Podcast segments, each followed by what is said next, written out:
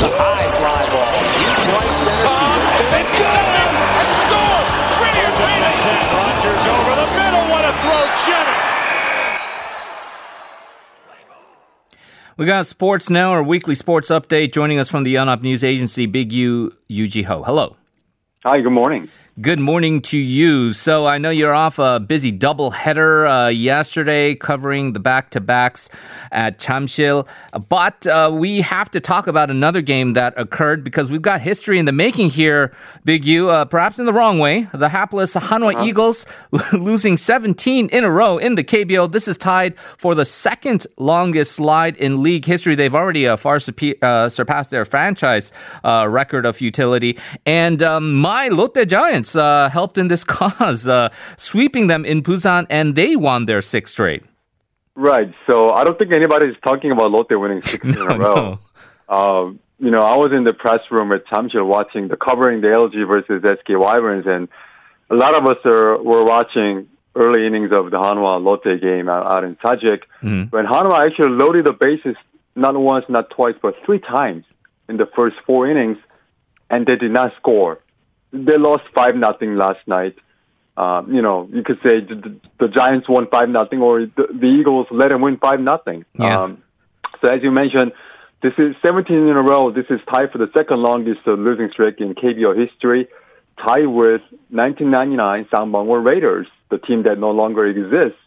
And number one on the list, also a team that doesn't exist anymore, Sammi Superstars from 1985. They lost 18 in a row. Uh, and I mentioned the bases loaded opportunities for Eagles.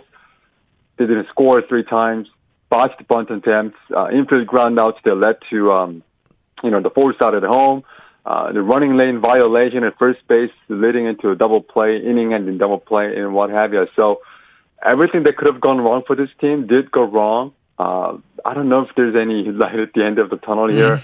You know, when the interim manager Choi Won-ho took over earlier this week, he made a drastic change to the roster. Nearly half the team got demoted to the minors. He brought a whole bunch of older minor leaguers, some rookies, and they're getting a ton of ton of opportunity. And he may not seem to mind taking a few losses in the short term if it means putting young guys through a fire, getting them getting them some experience. But at the same time, you know, you know, you would think maybe they should just try to end this bleeding first and then hmm. you know go on about rebuilding because if you lose so much, especially with the young guys coming up, they lose these many games in a row. It can take its toll mentally on the on the on the entire team. Yeah, I mean, especially if it, the entire country is talking about it uh, as well. So uh, you talked about no light at the end of the tunnel. There might have been some uh, eternal optimists who thought, well, this weekend, uh, you know, anything can happen. We can uh, Sure. maybe win a sneak a game over the weekend. That uh, looks um, perhaps not quite as likely because uh, they're going to be facing the mighty Doosan Bears, the defending champs, for three games this weekend.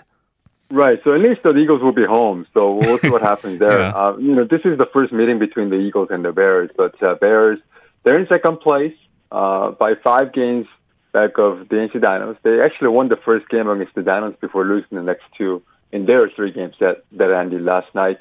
Uh, they're going to be back on the road again uh, without two of their starting pitchers, Chris Flexen and Lee Yong Chan, who's out for season with an elbow injury there.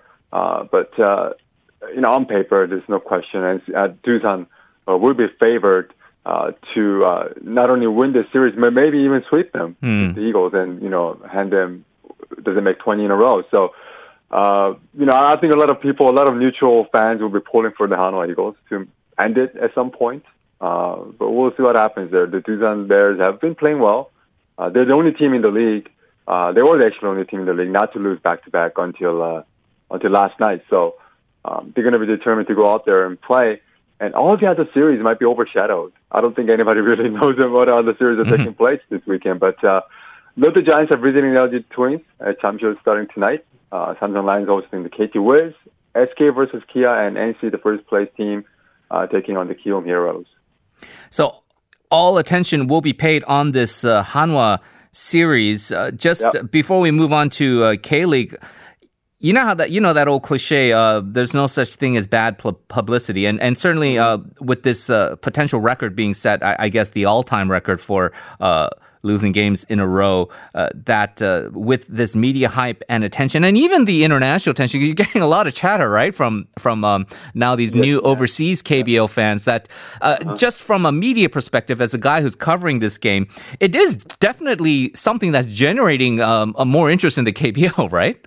Oh, no, there's no question. Especially being, you know, this is being Hanwha Eagles being Hanwha Eagles. Right. They've not been very good for the past decade, except for 2018 when they ended an 11 year postseason drought. So they've always been near the bottom or at the bottom for a good chunk of this decade plus.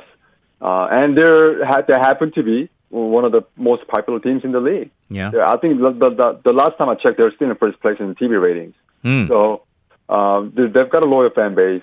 There's a lot of following. Whatever they do, whether they win or lose, uh, they're going to generate a lot of interest. You know how in uh, football they have that loaner system where you can you can uh, get a get a guy uh, on loan for a few months, or even in Yeah. uh, in women's basketball, you see a lot of the uh, WNBA stars come to Korea, right, to to play uh, in their off season. Kind of wondered uh, if the MLB wasn't set to uh, start things up pretty soon. If um, Hanwha could just uh, get a loaner back uh, with uh, Ryu Hyun-jin, their old uh, uh, ace pitcher, and he comes in, maybe throws a couple of shutouts and calls it a day, and kind of rights the ship for them. Uh, that could have worked out. You you you can imagine they could definitely have used uh, Ryu Hyun-jin's arm during this uh, 17 game losing streak. Oh, for sure. I guess, you know, practical purposes, it's probably not worth it just because of the quarantine situation. Right, right. You know, anybody who comes in would have to be quarantined for 14 days and whatnot. But without those uh, issues, yeah, definitely they could have used any help, not just the Jin, but any sort of help from overseas. From overseas. Well, let's turn to uh, K League. We'll talk about a team that uh, is uh, certainly uh, on the opposite end of the spectrum compared to Hanwha. First place, Jeonbuk. I guess not a lot of people surprised that they would be at the top of the table. Uh, they're going to host last place Incheon United Saturday night. So uh, if you are a better, you probably will be putting your money on uh, Jeonbuk. Uh, but this game has the implication that if they win, they can uh, extend their lead. Right. So Jeonbuk have 12 points from four wins and a loss at the top, just one ahead of Ulsan. Incheon being one of the two winless clubs this year with two draws and three losses. They've got two points uh, in last place, one behind Busan in the in the table. Uh, you know things are getting bad from worst for Incheon. Their Nigerian midfielder Lanre Kehinde has been ruled out for a season with uh, torn lig- ligament. Um, you know they've touched a few bullets in recent years, barely avoiding relegation a few times, including last year. But you know this is a truncated season, uh, less margin for error. Just 22 matches remaining this year. Uh, they might uh, soon run out of time to kind of dig themselves dig, dig themselves out of the hole. Uh, you know, Jeonbuk, on the other hand, probably not as good as their record indicates. Uh, they- you know, other than the four win, victor, four to one victory over FC Seoul last week, they haven't really dominated anybody so far this year. Uh, but uh, one positive note, their ageless wonder, Lee Dong-guk, 41 years old, is on the upswing. Three goals in three matches, uh, including two the last time he played uh, last week against FC Seoul. So he's going to try to continue his scoring streak. The other marquee matchup, actually the marquee matchup of this week, uh, will be Ulsan versus Seongnam. Uh, Ulsan, the only undefeated team with three wins and two draws. Seongnam coming off their first loss of the season last week. Uh, they're trying to, uh, I guess, uh, begin a new streak there. On Sunday, we're going to have Gwangju FC facing Busan IPark in a battle of teams. They were promoted from last from the K League Two for this year. Uh, Gwangju earned their first win of the season over Suwon last week. Busan has had three straight draws, still looking for their first win. Going back to Lee Dong-guk, he's older than you, huh? Uh, by about uh, A few months. about oh, I don't know, a few months. Yeah. Yeah, and so uh, pretty pretty amazing uh, from what he's been able to do, and and just the ups and downs of his career, missing out on that historic 2002 uh, World Cup squad because of uh, I guess uh, falling into disfavor with the uh, coach at that time, uh, Gus Hiddink, uh, really uh, cementing his legacy now as sort of the uh, Kareem Abdul-Jabbar of of uh, Korean football. He is. I mean, he's the all all-time leading scorer, just like Abdul Jabbar was the points leader Yeah. in NBA history. So, and he's still scoring at a very good rate, and still a very useful player uh, coming off the bench with an occasional start, throwing here and there. sort of a kind of I think in my view again I, I always turn it back to basketball, but uh, uh, doing what uh, Vince Carter uh, was able to do uh, really at towards the end of his career, right? Former superstar who's really found a niche now as as a, very effective role player. Well, speaking of greatest of all time, the goat of women's volleyball, Big U Kim Yeon-koung, has now rejoined. You talked about this last week. He, she did indeed rejoin her V League club here in Korea, Heungkuk Life. she did, as you um, previewed, take a major pay cut to give her team enough cap space to sign other players. And she says her last remaining goal for her career would be to win an Olympic medal in Tokyo next year, assuming uh, the Olympics are going to be held as scheduled. Right. So there might be a big if, but for now, you know, we're going to assume that the, the Olympics will take place next year in Tokyo, and that was a big goal of hers. And she said she set up for a 350 million won deal, just under $300,000 US with Heungkuk Life because she wanted an opportunity to keep playing and maintain her peak form for the Olympics next year. And she decided the V League would give her the best chance to do so. There's a lot of uncertainty in the foreign leagues during this COVID-19 pandemic, and she wanted to come home. Um, now, we talked about the salary cap issue uh, 2.3 billion won per team, mm. and Heungkuk Life had spent 1 billion of them on twin sisters Lee Jae-young and Lee Da-young. So under the cap rules, the maximum Kim Yeon-koung could have made was 650 million won, but she only took 350 of that, and you know left more room in the cap space for the teams to sign other for the team to sign other players.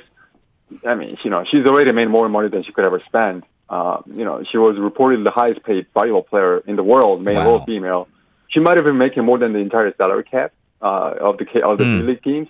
So she doesn't she doesn't really need the money. She just wanted a chance to compete on a regular basis at a relatively high, relatively high level. So, and really gives us the chance to do that. Um, you know, she's won everything she could have won as a player, MVPs, you know, uh, best scores, Olympic MVPs, championships in three different countries. Olympic medal would be an ultimate prize for her. I guess the year, one year suspension or delay in the Olympics doesn't really help her. Yeah. Because she's 32, she's not getting any younger, but uh, she wants to get ready for the Olympics by playing uh, with the Heungkuk Life. Yeah, and uh, we're talking about a stacked team even without the uh, the uh, addition of the Yongbyoungs, right? I mean, this is just mm-hmm. a stacked team just with the domestic part. To be clear, though, Kim Yeon-koung, I mean, we, it just almost feels like we're talking about a twilight of the career. She is still definitely competitive enough to play in, in top tier foreign leagues. It's just the, the pandemic that has uh, kind of affected her decision to say Korea is the place to go, especially with the Olympics timetable. Oh, no question. Uh, without the pandemic, you know, she could have gone anywhere she wanted to with you know whatever money the team was throwing at her. Uh, you know her deal with uh, the Turkish club uh, Eczacıbaşı ended after two years. She was getting offers from China, who you know where she would definitely have gotten more money than yeah. she's getting now in Korea. But uh, you know this is not a I guess uh, normal circumstances uh, with the pandemic. So she wanted to just she she chose stability over anything else.